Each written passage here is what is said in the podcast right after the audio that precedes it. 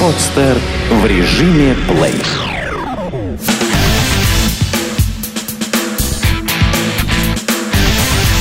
Фанорама. Главный музыкальный. Всем привет! В эфире очередной выпуск программы «Фонорама». А сегодня у нас следующие гости, тоже совершенно замечательные. Это группа «Оберманекен». Анджей Захарищев фон Брауш. будет с нами на связи. Расскажем о группе, которую знают далеко не все. Это новые гедонисты, так их можно назвать. Люди, которые устроили в советское время, в Советском Союзе, первую эротическую выставку, на которую дал добро сам Горбачев на два дня, про которую написали журналы Times, Монт и куча других изданий, которые поработали в театре на Таганке, вообще театралы, э, с Анатолием Васильевым, потом с, Юрием, э, с Юрием Любимовым, а потом уехали э, в 89 году в Нью-Йорк, и в Нью-Йорке э, они э, играли в Сибиджибе. И в Нью-Йорке плотно обосновались в клубе CBGB, где э, играли на одной сцене в- вместе с Нирваной, с Pearl Jam, с Генри Роулинзом. Э, там же мощно общались с такими людьми, как э, Брайан Ферри. Билли Кристал, владелец Сибиджиби, конечно. С ним общались. Собственно, и в Европе, э, в Западном Берлине, насколько я знаю, э, выступали на одной площадке с Ником Кейвом и Бьорк. И это, наверное, одна из э, немногих групп, которые можно назвать лицом так называемой новой волны советского рока. И вот сегодня мы узнаем, как у них происходят дела и что нам ждать от Оберманекена. Добрый день! Добрый день. Анжи, здравствуйте. Это подкаст «Фонорама». Меня зовут Саша Яковлев. И э, моего коллегу э, зовут Миша Кокин. И сегодня мы бы хотели э, поговорить с вами о э, том, как обстоят дела с группой Оберманекен, что происходит. Вот э, грядет э, визит в Петербург. Э, ваша последняя программа «Бриллиантовый дым». Э, что происходит? Поделитесь. Специально я как бы пропустил нулевые годы. Они были для России специфические такие.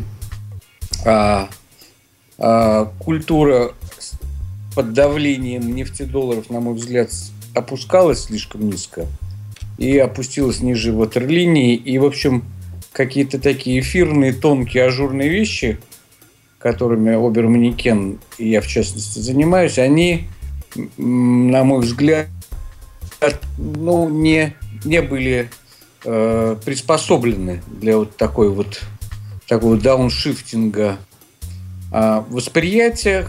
Хотя понятно, что для России это был период, наверное, тоже важный такого буржуазного привыкания а, к буржуазности через вот какой-то феодализм. А, Но э, в результате все-таки я вот решил, что, наверное, сейчас какое-то э, просветление происходит, какие-то лучики света в этом в темном царстве. И, в общем, под эти лучики света можно вполне, на мой взгляд, поставить вот уже бриллианты какие-то, чтобы э, было э, отражение, были какие-то, в общем, радужные всполохи. Вот, вот для этого выбрано это время. Хотя альбом я начал какие-то песни в него вошли, которые были написаны еще в Нью-Йорке. Собственно, вот «Бриллиантовый дым», она была написана частично в Нью-Йорке и ждала своего воплощения после альбома «Мега и роскошь». То есть в 2001 году она могла быть э, выйти в 2002 году уже э, э, ряд песен могли прозвучать тогда. Но они как бы ушли вот в, это, в, в временную, временную петлю, где, собственно, в оранжереях этих, я считаю, что хорошо так дозревали. Э, А ряд песен, соответственно, они возникали на этом протяжении э, десятилетия. И, в принципе, материала было записано на 10 альбомов. С каждый год по альбому. И, в общем, «Бриллиантовый дым» — это вот один из этих альбомов. Будущих 10 альбомов. Будущих 10 альбомов, да. Ну, как бы вот мы такое многотомное издание сейчас начинаем печатать, вот прибыв из, э, из другого времени, из другого пространства. То есть э, у вас э, материала, как у группы Аквариум, вот выпускает свою коллекцию, да, грядущую. Мгм. И, соответственно, архив настолько широк, э, что мы можем быть поражены, наверное, какими-то экспериментами, или это э, традиционный оберманекен, как мы его привыкли слышать, э, такой эротичный, э, сладострастный. Материала может быть даже больше, чем у аквариума. И звуков мы вместе взятыми. Действительно, очень большое количество, больш- большая э, такая записывающая масса была. Вот. И, конечно, это, э, это все в эволюции, в спирали. То есть, э, безусловно, какие-то традиционные, э, классические для э, оберманекен э, ноты, темы, мелодии сохраняются, но они сублимируются, они как бы возгоняются на следующий виток спирали. Плюс с этой спиралью возникают новые темы. Очень много а, метафизик будет, очень много будет импрессионизма, ретрофутуризм. То есть, э, по большому счету, вот это десятилетие, а, оно там в этом параллельном пространстве развивалось э, гораздо стремительнее. Вот это, это будет с каждым... То есть э, бриллиантовый дым, он ближе к тому, что мы знаем. Это логично. Э, и несколько песен как раз прибыли к нам из тех вот времен. А в основном э, в дальнейшем это будет э, такой new ambient, new jazz. То есть вот разные- Скажите, а вот э, в, этой связи, а как- каким составом вы записывали и вот будете, наверное, еще записывать э, новые песни, альбом Оберманекена? А, а, большая коллаборативная история. Да-да-да, это тоже я имел в виду.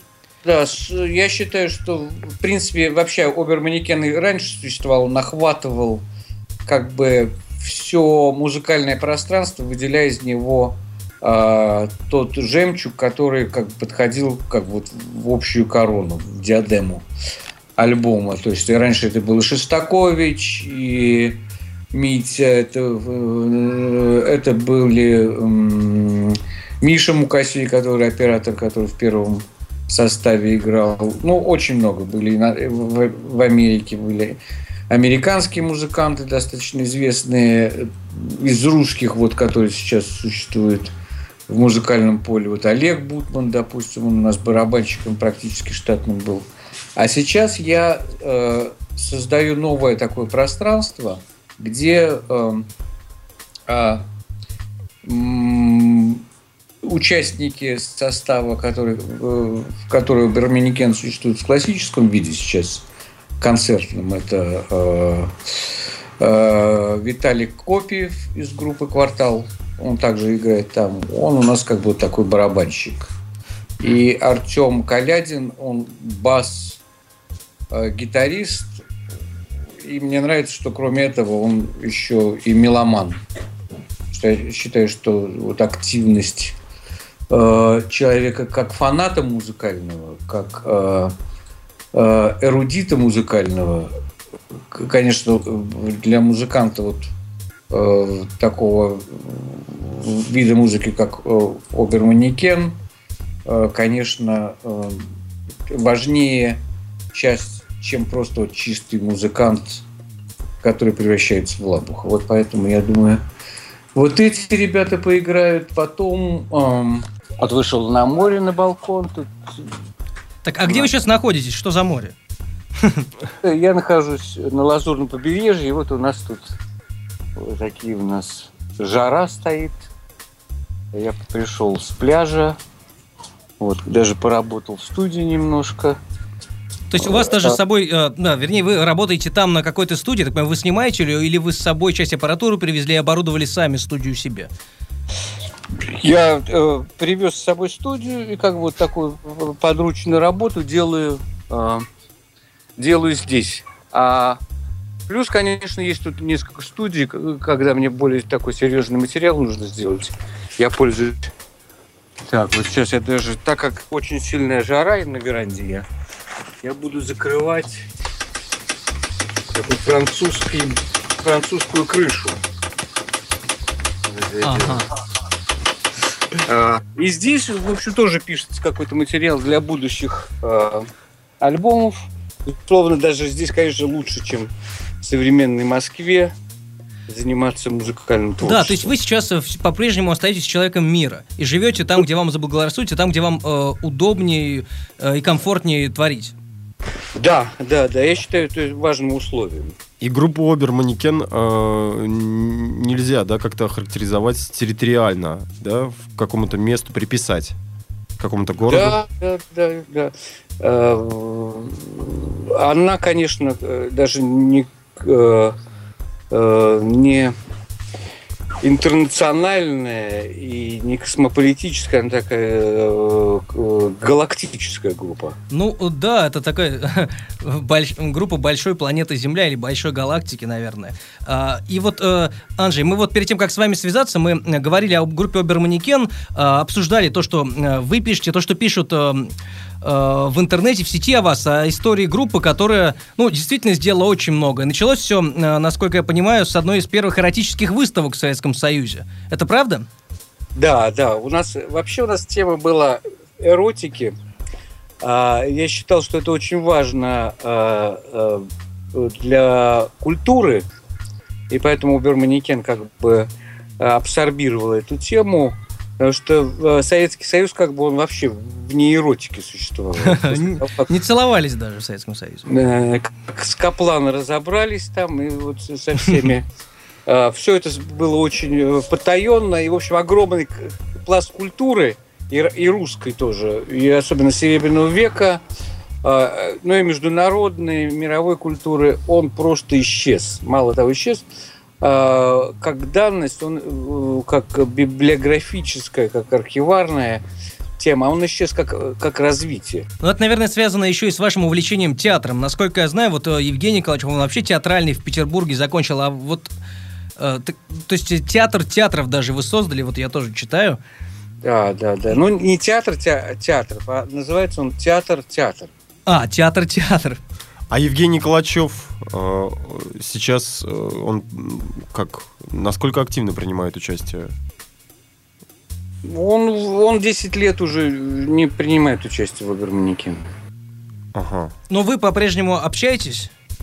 Э, Редко иногда видимся, но он, он как бы занимается какими-то для меня не совсем э, понятными и ясными вещами. Стереофильмы в стиле хоррор, насколько я знаю. Ну да, даже... В том числе. э, Ну, как- трудно назвать это хоррор, конечно.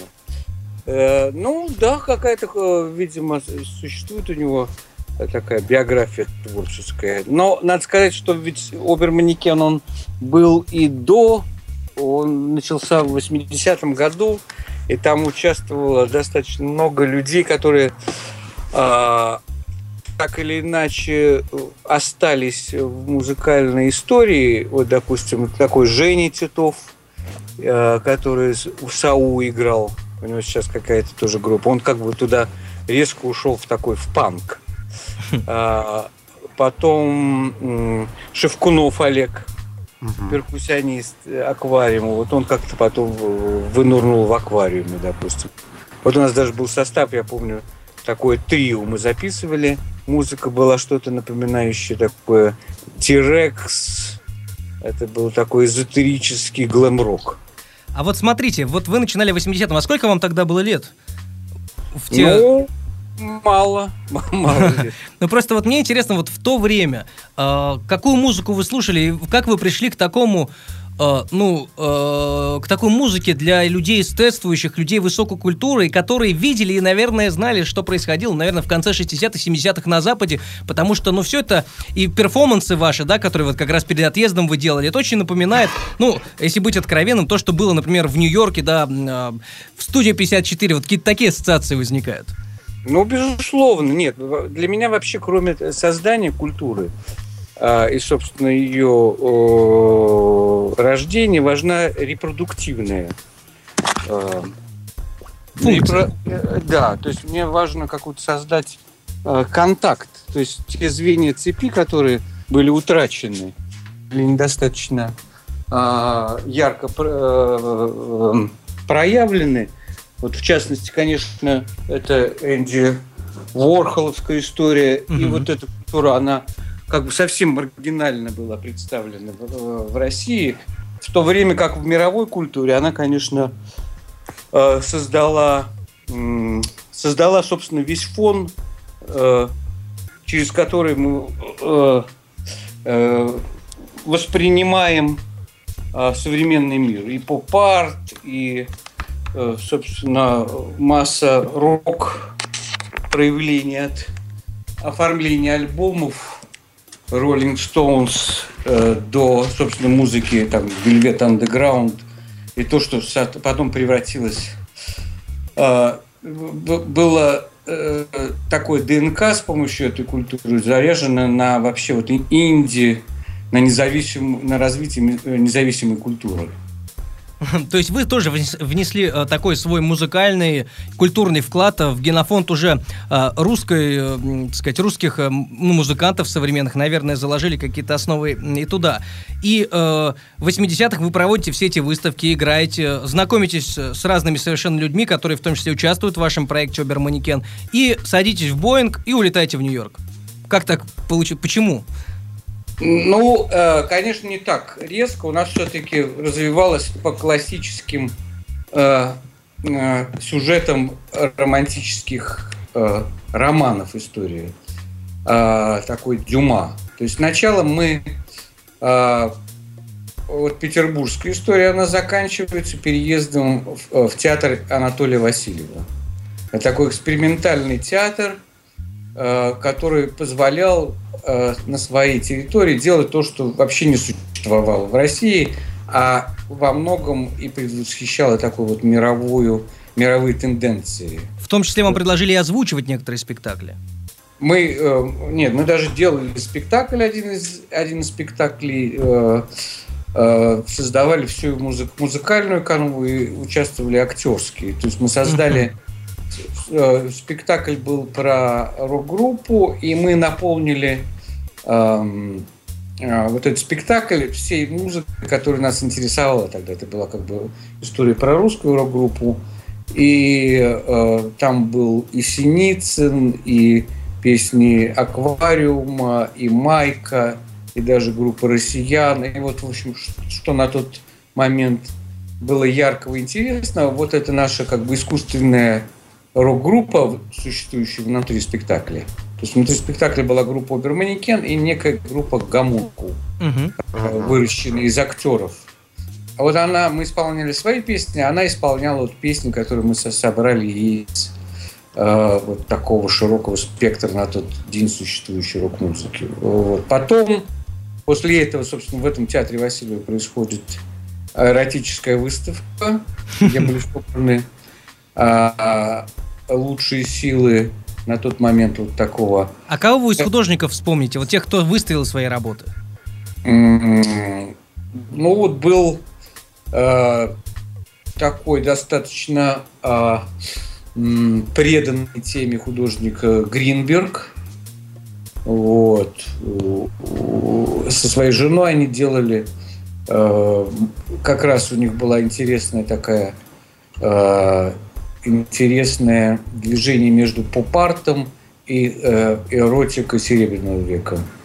А, потом была э, Марина Герцовская. Многие. А вот что вам, э, какая-нибудь картина одна вам запомнилась? Ну вот что на ней было изображено? А, э, прекрасные работы сделал Никита Михайловский, такой актер. И наш друг был. Вот его работа мне запомнились. Он, он как бы э, создал интересный, он сделал как будто бы эротический лубок, но э, с элементами условно японской, японской манго. Вот. Ага. И не знаю, как вы можете, может быть, у вас запикивает. А, Нет. Не запикивает. Ну, тогда называется так. Вот была хорошая и сказка, и иллюстрация к нему «Пикколо йог, деревянный хуёк». Ну. Ее имеет смысл и прочитать, наверное, и посмотреть иллюстрации, если она где-то есть в интернете. А, много художников, э, даже приехали голландцы, которые стали организаторами этого. Ну, я слышал, да, что на их деньги все это было сделано. Ну, не совсем на деньги, потому что, в принципе, это было сделано на энтузиазме, но они участвовали, необходима была какая-то организаторская как бы, э, воля. Э, в общем, делалось это, конечно, очень подпольно, хотя открыто. Э, и, и даже из Кремля приезжали какие-то полковники КГБ, и кричали, что это провокация, и что нужно закрывать, но... Было много иностранных журналистов, и было, испугались, было, видимо. Да, было, и даже попало... Мы попали на обложку э, журнала Time, еще какие-то обложки. То есть это абсолютно такая революционная была история. То есть если, в принципе, просто диссидентское движение уже было э, более или менее на мази, то вот такой вот страшное термоядерное оружие для советской власти, как эротика, в общем, оказалось э, непредсказуемо опасным. В общем, и это была яркая вспышка. Мы сняли еще фильм о Маркизе де Сад на Центр научфильме. Ну, это, конечно, совершенно невероятная история, и особенно перед вашим отъездом, то, что вы сделали огромную, опять же, наверное, в театре Васильева, да, вот огромную постель и пригласили всех своих друзей туда.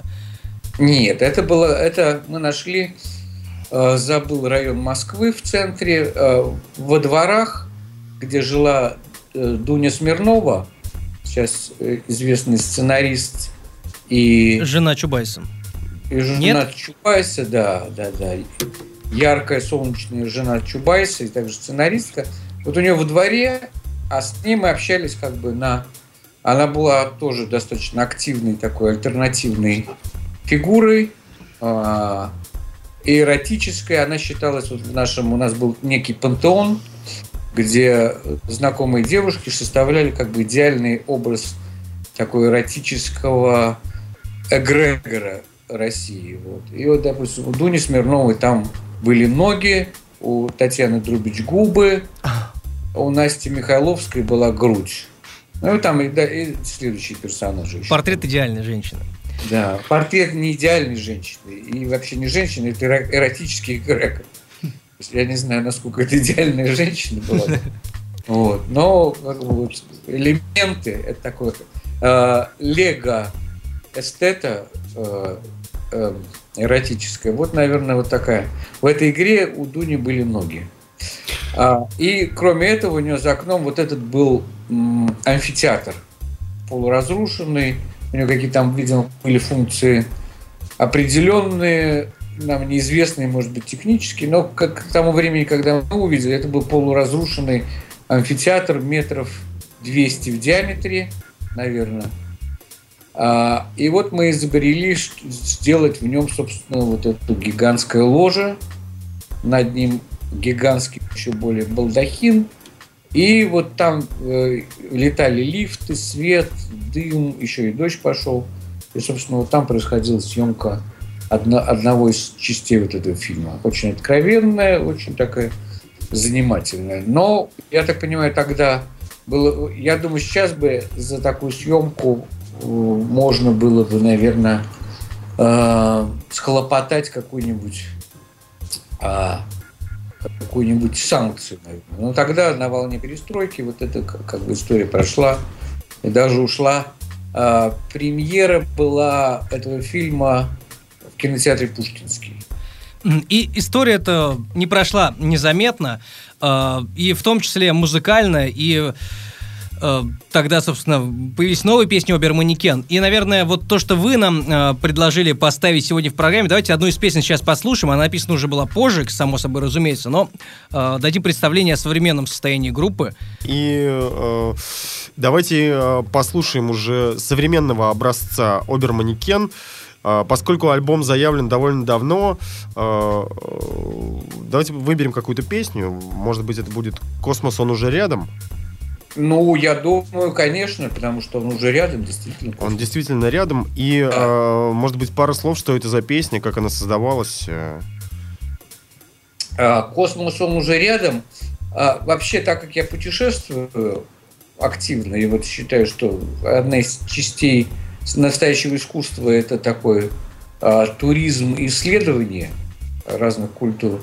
Вот на космос он уже рядом, мы путешествовали а, по местам боевой славы а, Блаватской и были на Тибете, в Хасе. И там началась писаться эта песня. А дописывалась она уже в Париже. Вот как. Ну, началась, то, что космос уже рядом, то, что эта песня началась в Тибете, говорит, наверное, о многом. Давайте послушаем ее, действительно. Давайте, я думаю, да, насладимся этим. Слушаем.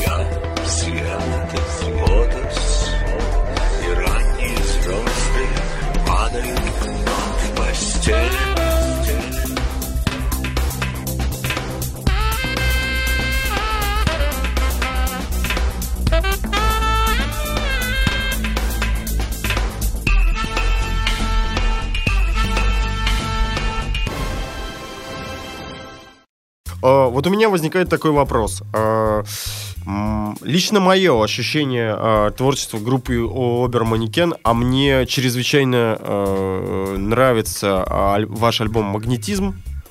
Да, да, я тоже считаю один из лучших. Это, это некоторая это поп-музыка, на мой взгляд, и она находится на таком противоположном, скажем, полюсе э, Жанни Агузаровой. То есть, если Жанна Агузарова это жарко, жарко, то э, Оберманикен это несколько э, меланхоличная, э, усталая, ласковая музыка. Э, как почему с э, такими песнями, с таким э, посылом, как вам кажется, вы вот в отечественную поп-индустрию так и не прорвались? Ну, я начал вот в начале передачи отвечать на этот вопрос. А, а просто вдруг оказалось, что нулевые это время было такой редукции культурной, э, такой э, камен, э, каменный век. То есть мы опустились ниже даже Советского Союза по культуре. Очень сильная вульгаризация, связанная вот с этим общим броуновским, такой, с огромной кинетической энергией социальной. Перемешивались социальные страты, э, менялись профессии, то есть э, в каком-то смысле мы оказались в феодализме. А, и вот участвовать в такой вот уже в кавычках поп-культуре в шоу-бизнесе э, для меня оказалось, наверное, просто неприятным. А То были какие-то предложения? Конечно, да, да. Нет. Были предложения, были уже какие-то движения такие серьезные.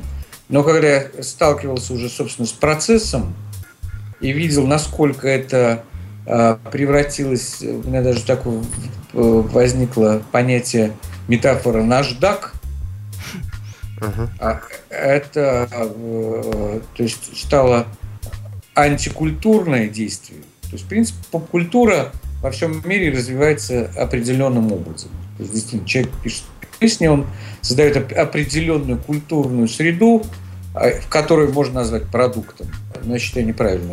И там произведения искусства приобретают определенный резонанс в определенных средах. Потом среды эти расширяются, допустим, на моем примере, вот это как было с э, Гранжем, из такой маргинальной это стало.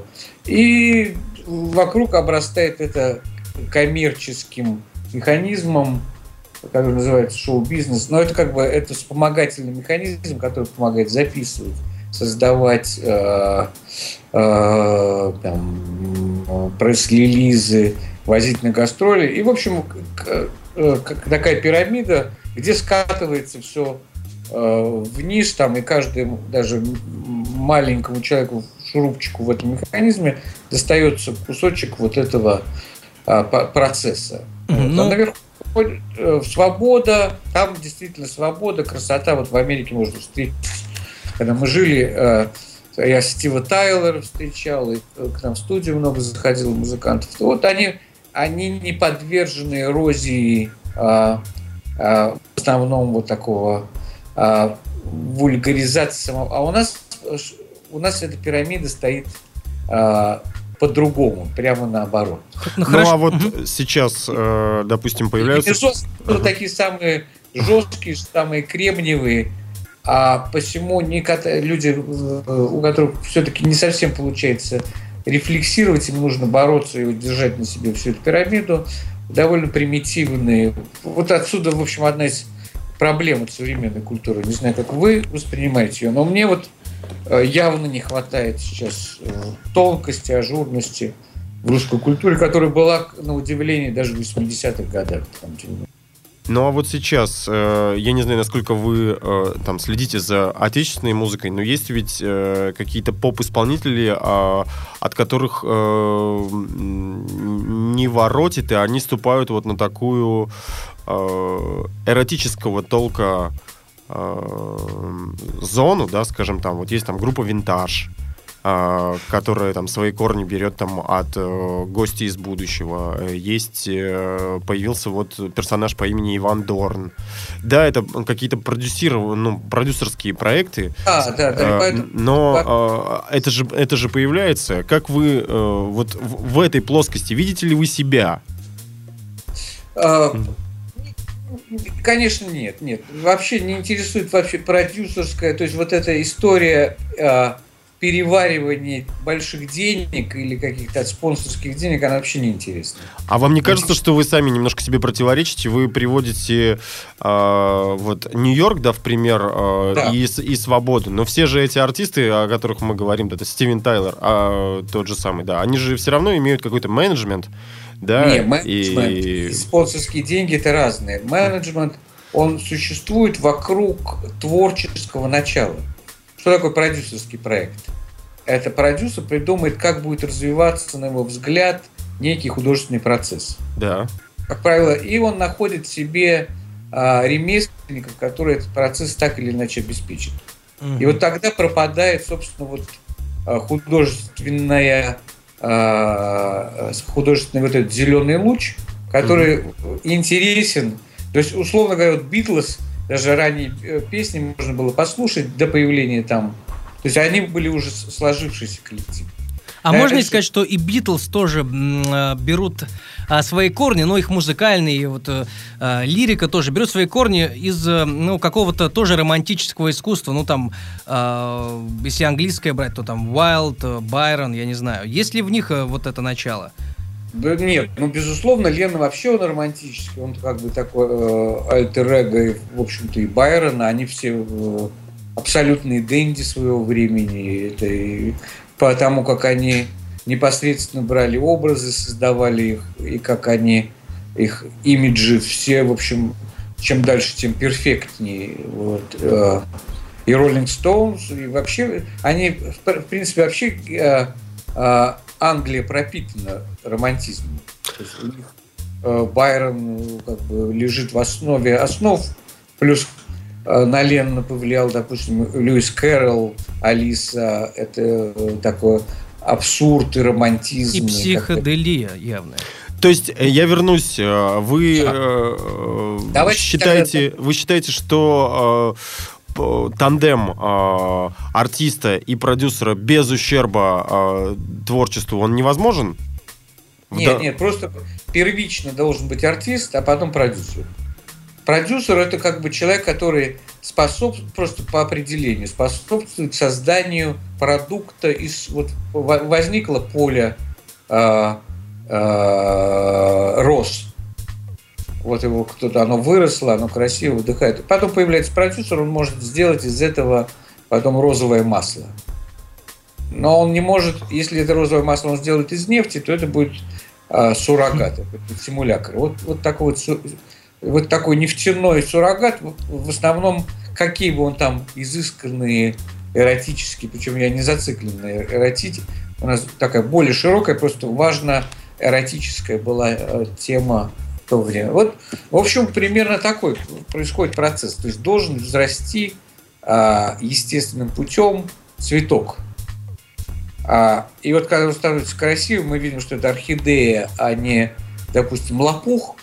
Вот в этот момент, а, если позволяет артист, возникает продюсер.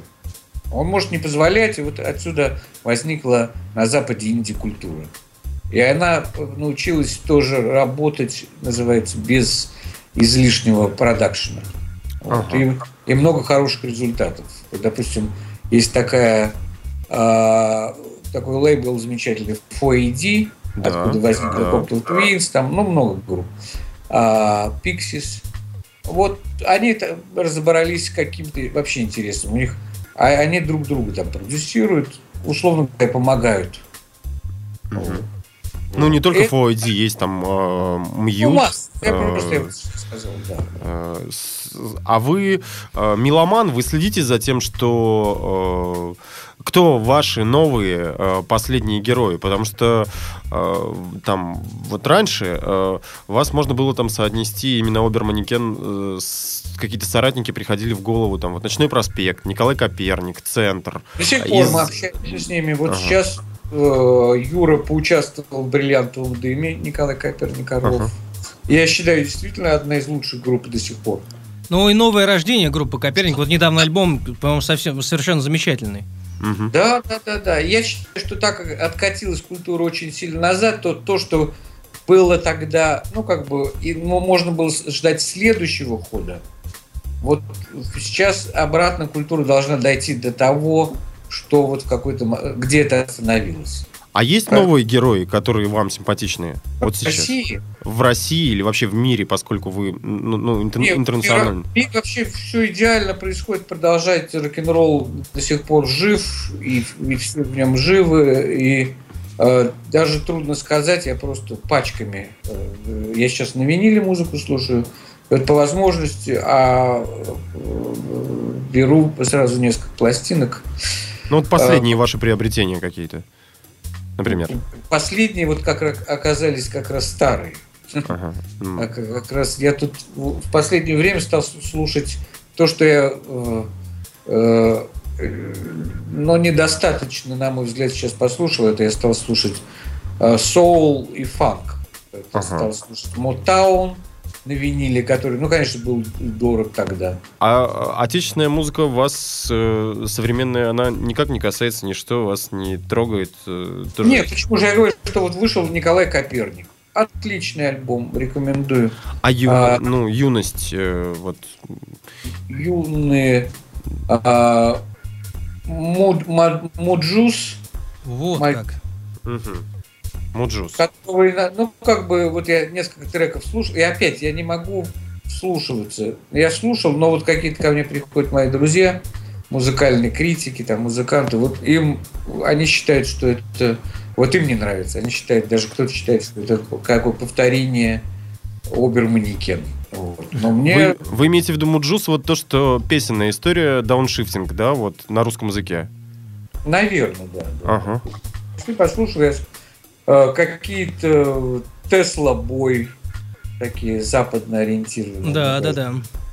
У них есть какие-то э, кто-то ракеты вверх, вот эти вот мои ракеты вверх, у них такой был убедительный, давно их не слышал. Угу. Инди-звук.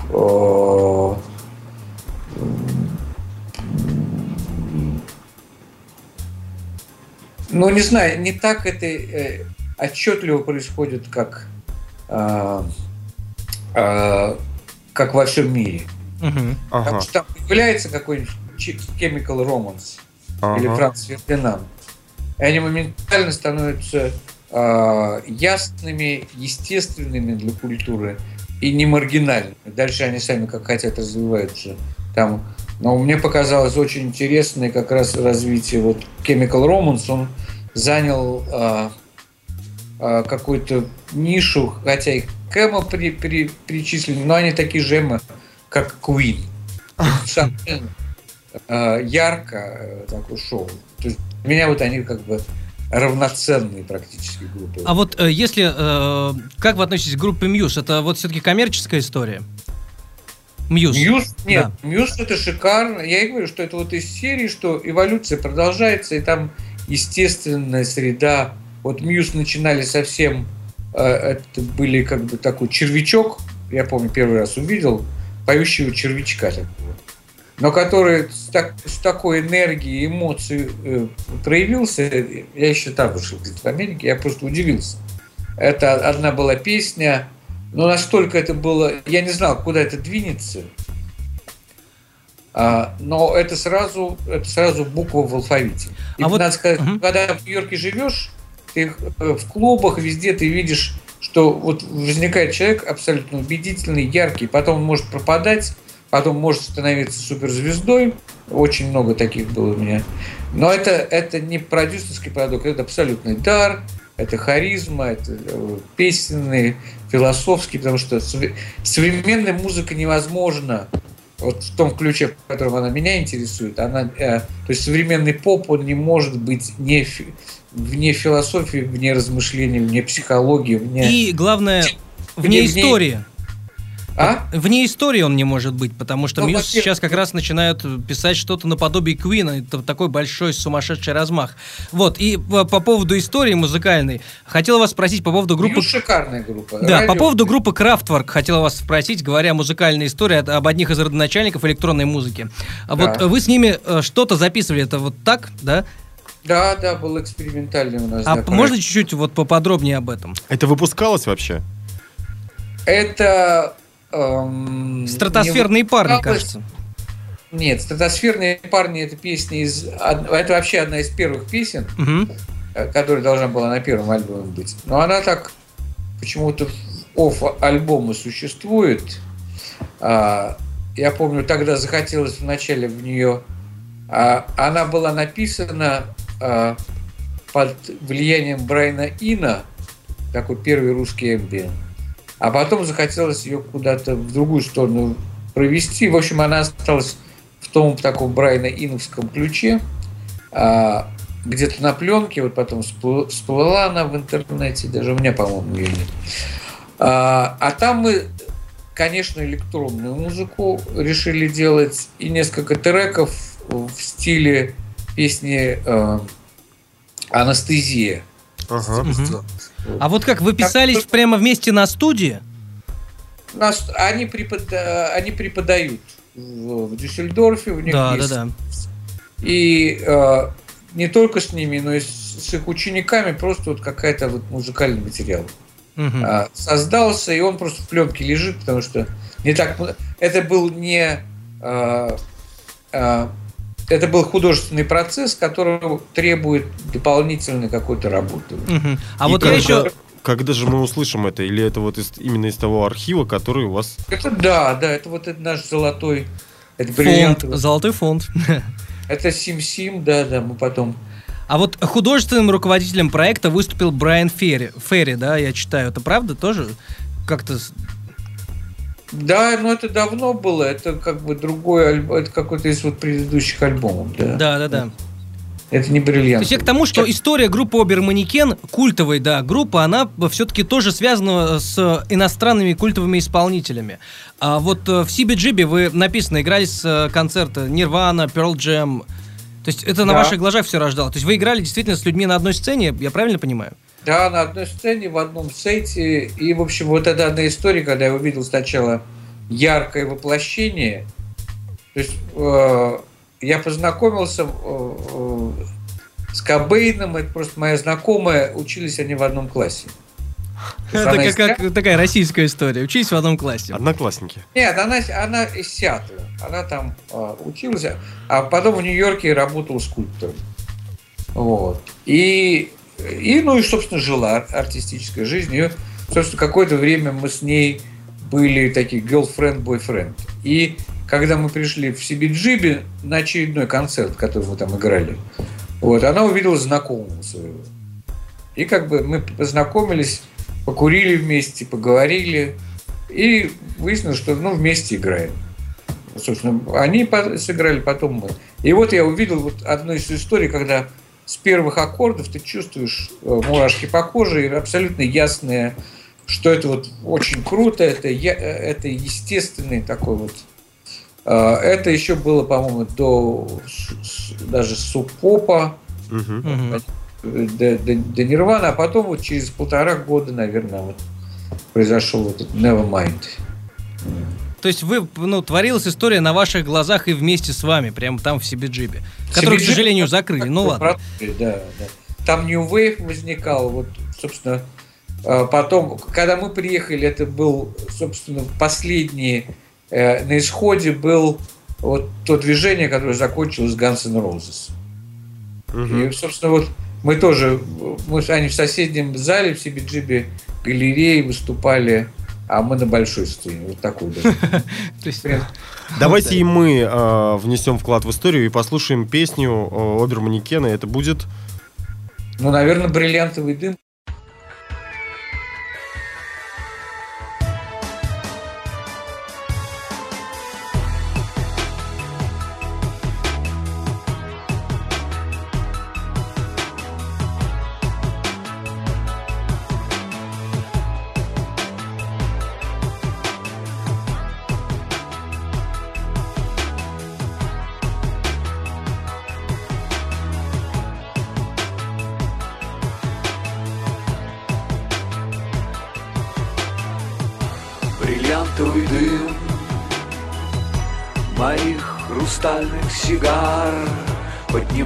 Поднимается вверх, разрушая озоновый слой. Закрой глаза, ты увидишь пожар. Закрой глаза, я стану сверхновой звездой. Оркестр пожарных поет про меня, оркестр пожарных поет про меня, оркестр пожарных поет про меня.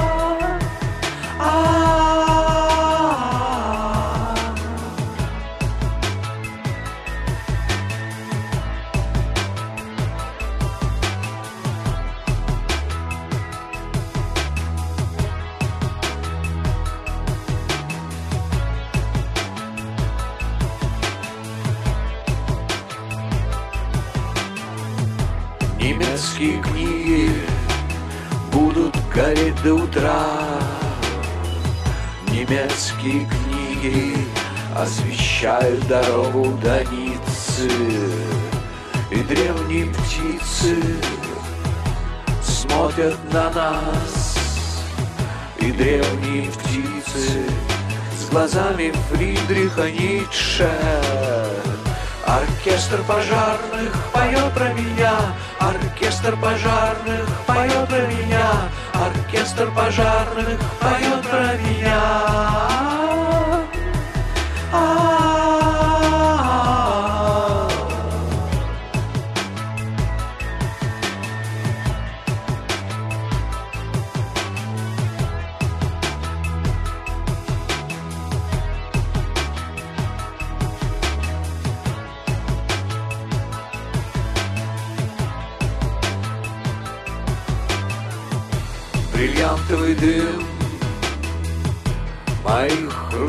Хрустальных сигар опускается вниз метеоритным дождем. Марсианки не спят, получив мой сигнал. Марсианки не спят, наслаждаясь небесным огнем. Оркестр пожарных поет про меня, оркестр пожарных поет про меня, оркестр пожарных поет про меня.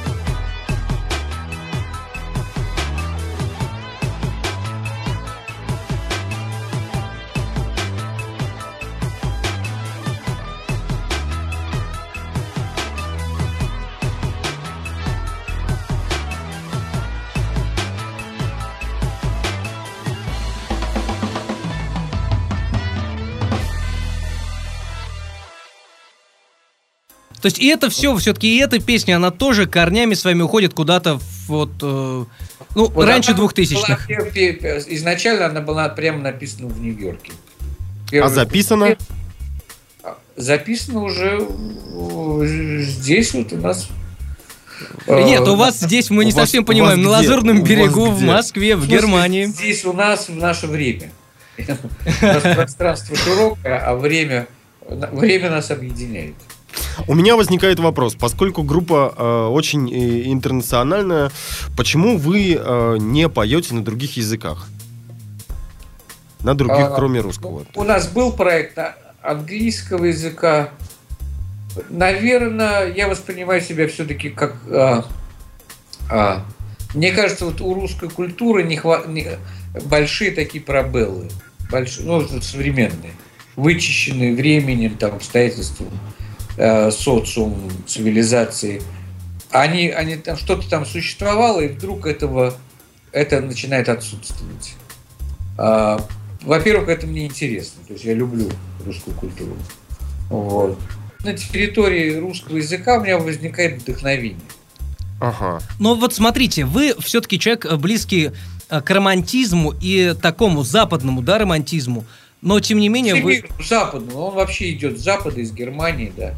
А вы во вдохновение, ну, верите? И, может быть, это все-таки миф? Вдохновение только и существует. А, А где его искать? Полная реальность. ага, да. а труд? все, все остальное это, это, это подделка. То есть А- вот ага. есть реальные часы Rolex, есть в московском метро подделка. Вот А реальные- у вас, у вас Rolex настоящий? А? А у вас Rolex настоящий? Я вообще без часов сейчас. А, а как, ну, а что тогда такое труд? Ведь вдохновение э, просто так само по себе, оно не всегда находит воплощение. Конечно, нет, в этом и вся, вся проблема, что э, за вдохновением следует огромный процесс. И кто это, это уже не труд, это воля называется. Мгм. Вот. И вот у Шопенгауэра все это описано, а потом у Ницше Конечно, с помощью воли создается...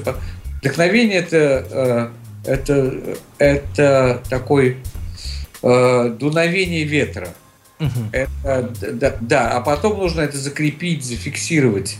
Что такое фиксация? Это культура. То есть нужно иметь огромный ассортимент культурных э, механизмов, слов. э, у художника это живопись, у поэта слово музыкальное. Этому нужно научиться. На свете тихо- есть покой и воля. Одна- Это самая главная фраза. И Пушкин это к себе во многом. э, э, Относи- Потому что Мгм. Конечно, нет. Это прежде всего в романтизме очень важная вещь. Вот, а вот раз уж мы заговорили о Шопенгауэре, например, вы э, как вот на вашу музыку, на вашу поэзию, да, э, на ваши тексты, как влияют ли вообще судьбы мира? Я имею в виду в глобальном смысле. Э, ну, может быть, не в галактическом, но в земном. Э, вот э, какие-то эсхатологические мотивы, есть ли они? И как это вас задевает, как на вас это влияет? Социальные катаклизмы.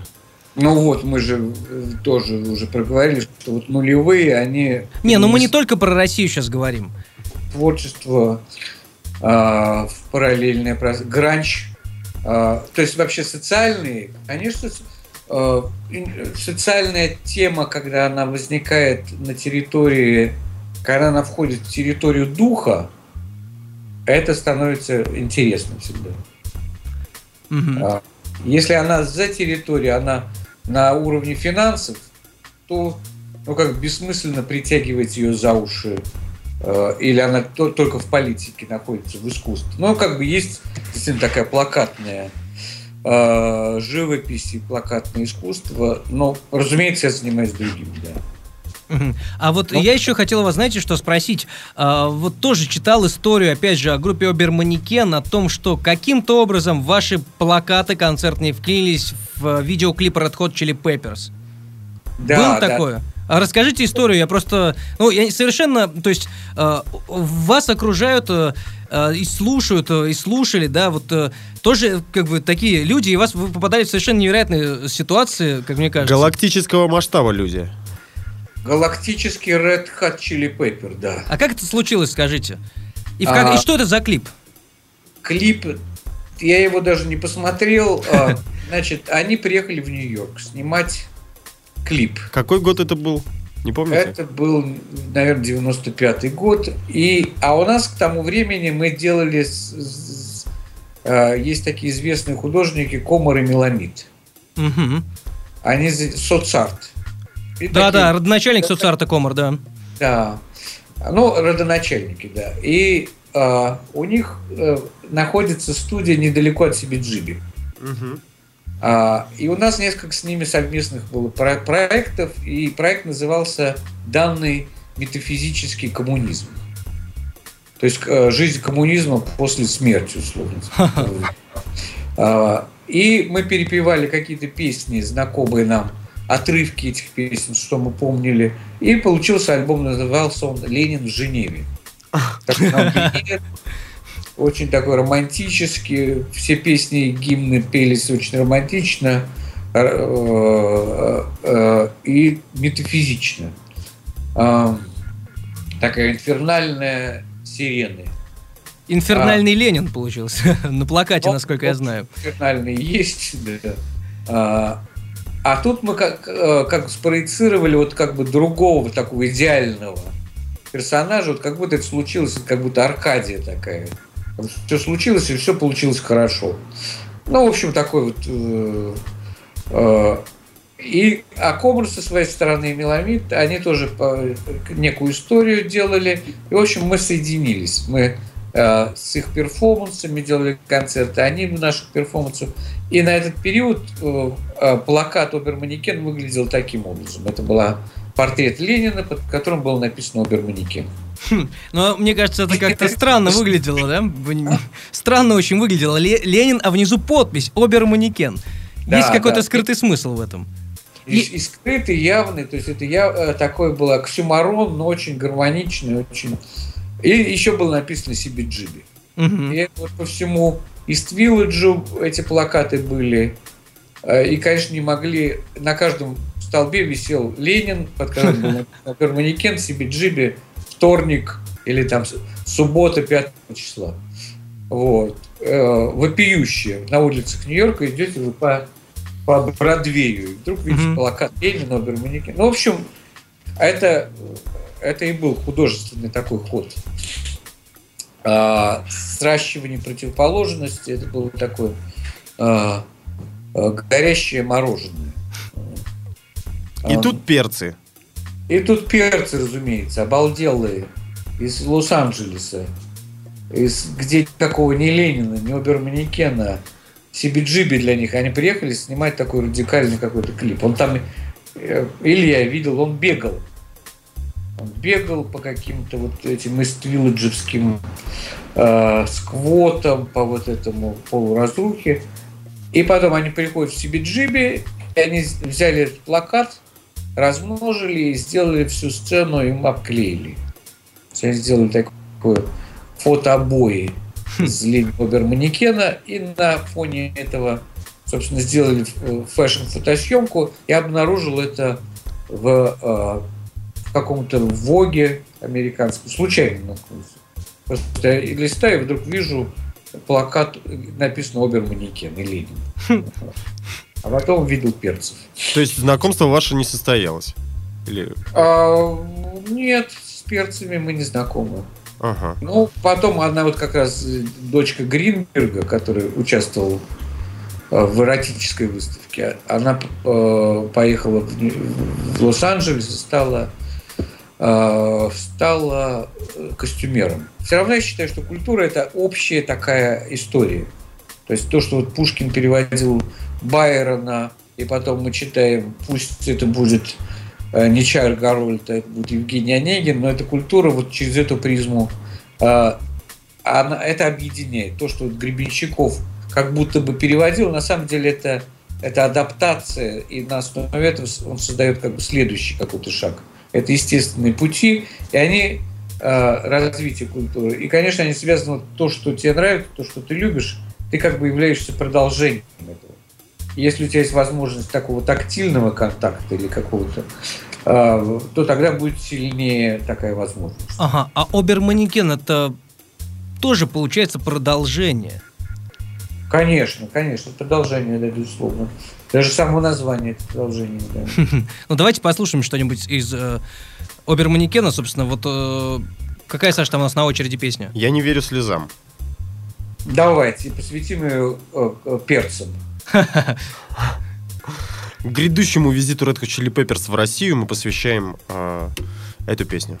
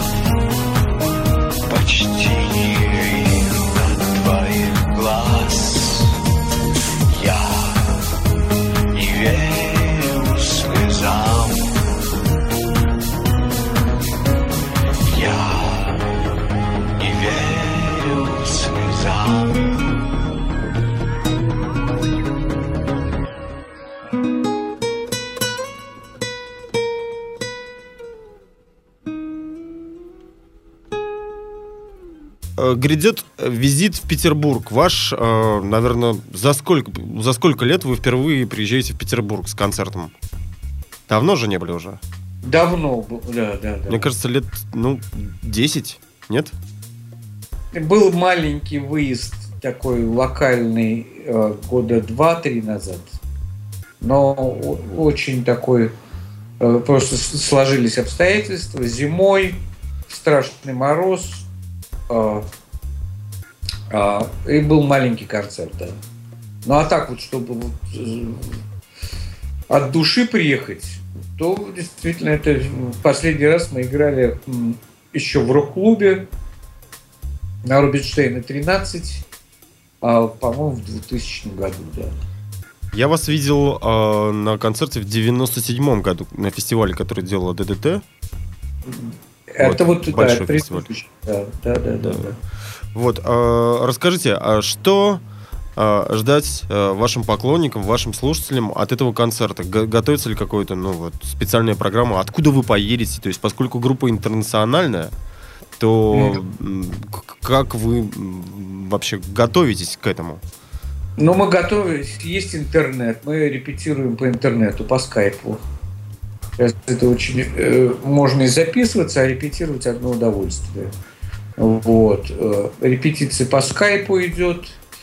А, я поеду э, через Ниццу и Париж. А, э, значит, музыканты появятся из Москвы. То есть мы будем встречаться в Петербурге. Ага. То есть там, надеюсь, ну, самый главный сюрприз, мне, конечно, интересно сыграть э, песни из альбома «Бриллиантовый дым». Мгм. Вот, тем более, что москвичи их слышали уже, и много уже любимых песен. Это действительно все-таки это другой виток, а, больше метафизики, чем в предыдущих альбомах э, романтики. Вот.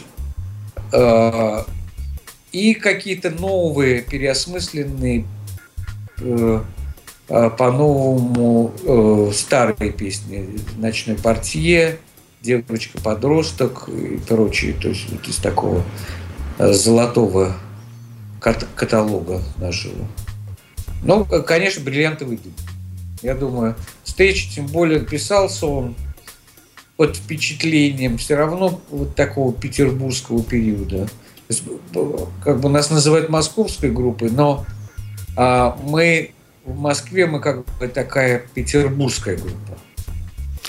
Это, наверное... э, Сказал, что вот есть такие две группы Оберманекен и Николай Коперник, и, мол, они как бы э, московские, но какие-то вот другие. И я правильно вспомнил, что э, долгое время Орлов тоже был петербургским музыкантом, хотя москвичом. Он играл в джунглях, потом еще где-то. И, собственно, вот это вот э, а, белая ночь в глазах, она а, и в словах, наверное, в- проявляется. И вот хотелось бы, чтобы вот такая встреча произошла уже именно э, летняя такая. Все равно, я так понимаю, белая ночь, хотя бы сиреневая такая происходит в это время, да? Ну, такая... Закат. Вечный закат такой. Ну, вот, вот, наверное, вот это и будет сюрпризом. Может быть, я приглашу кого-то из тех музыкантов э, петербургских, которые, с которыми мы играли а, вот до нашего московского периода. То Это будет интересно. Концерт состоится... Когда? 3 числа. 3 августа. Клубе Фишка, кажется, да? Фиш-фабрик, Мгм. э, новый стал. Фишфабрик Новель, да. Ага. Да. Вот, и, ну и, наверное, э, ну, такой последний вопрос из того, что вот нам с Сашей было интересно.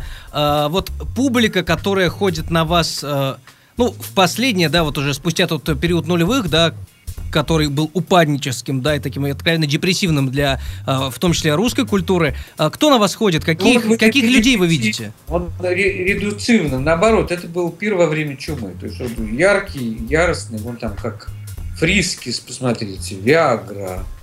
Вот Это все, знаете, как название бренда. Friskies это для котят пища, Виагра, сами Это знаете, же э, ба- ба- вон как у нас короли попа, э, какие радостные эмоции несут Киркоровы. То есть э, в этом смысле не депрессивный. А, И действительно поп-рок как- какой-то возник. А, Редуцивный и как бы вот оп- опустошение содержания произошло. Вот, наверное, про это речь идет. А Да. так- Ну, а кто ходит на ваши концерты? Вот скажите, вы же ну, вот выс- выс- выступали. Кто обычно, вот какую публику вы ожидаете видеть, какую вы видите? Ну, вот э, начинали вы в ка- в 80-х, потом продолжили в 90-е, да? Какой-то период был затишье, и вот э, снова вы выступали. Кто на вас ходит? Э, Какая публика? Вот мне действительно очень интересно. Но мне приятно, что ходят э, э, молодые, ищущие. То есть на, возраст нашей публики не меняется. Это где-то э, от 20 до 30 лет. Бывают такие э, вундеркинды 18-летние, которые э, ну, интересуются содержанием в первую очередь. То есть э, для меня, вот когда мне было 18, было абсолютно безотносительно, в какие годы что-то э, произошло. Я слушал и Мервина Гея, и Стили Дэн, то есть все, что происходило. То есть когда была содержательная музыка а, с определенным содержанием, это, конечно, вот утончено, это эстеты, это, это интеллигентная публика. У нас не бывает слэм-дансов. Стейдж-дайвинга Да. и всё А не приходило, не приходило в голову вот в целях э, развития э, декаданса и как это в- восприятия И ренессанса, давайте. а, И ренессанса ренессанса. обязательно. и, и, через тире, Потому что гедонизм это все-таки ренессанс, э, наверное. как-то выдавать э, зрителям на входе прямо вот кокаин. Ну, в Нью-Йорке они сами себе выдают. Они, не, не, они нам пытаются А вообще, выдавать. насколько культура гедонизма, э, еще новый вопрос появляется, насколько она связана с психоделическими препаратами всякими, вообще с э, эпохой битников, да, новой литературы, там, берем Гинзберга, Керуака, вот э, насколько это связано все? В Нью-Йорке вы наверняка все это прекрасно видели и на своем, сказать, на себе это ощутили. Ну как, это, это ва- важнейшая и э, такая мощнейшая составляющая современной культуры. Вообще пси- психоделическая культура, э, переживания вот под разными препаратами. И даже если ты не все попробовал, то эта культура все равно в тебе. Через Led Zeppelin, через Кастанеду, через Беруза, через Кизи, через... да, даже через э,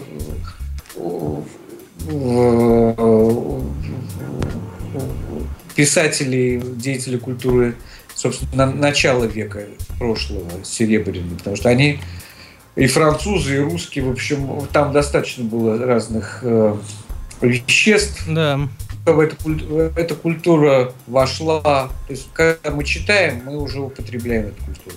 Вот как. Э, То есть абсолютно не обязательно. Я помню, когда а, первый раз у нас мелькнуло слово кокаин в, э, в песне э, «Ночной партия».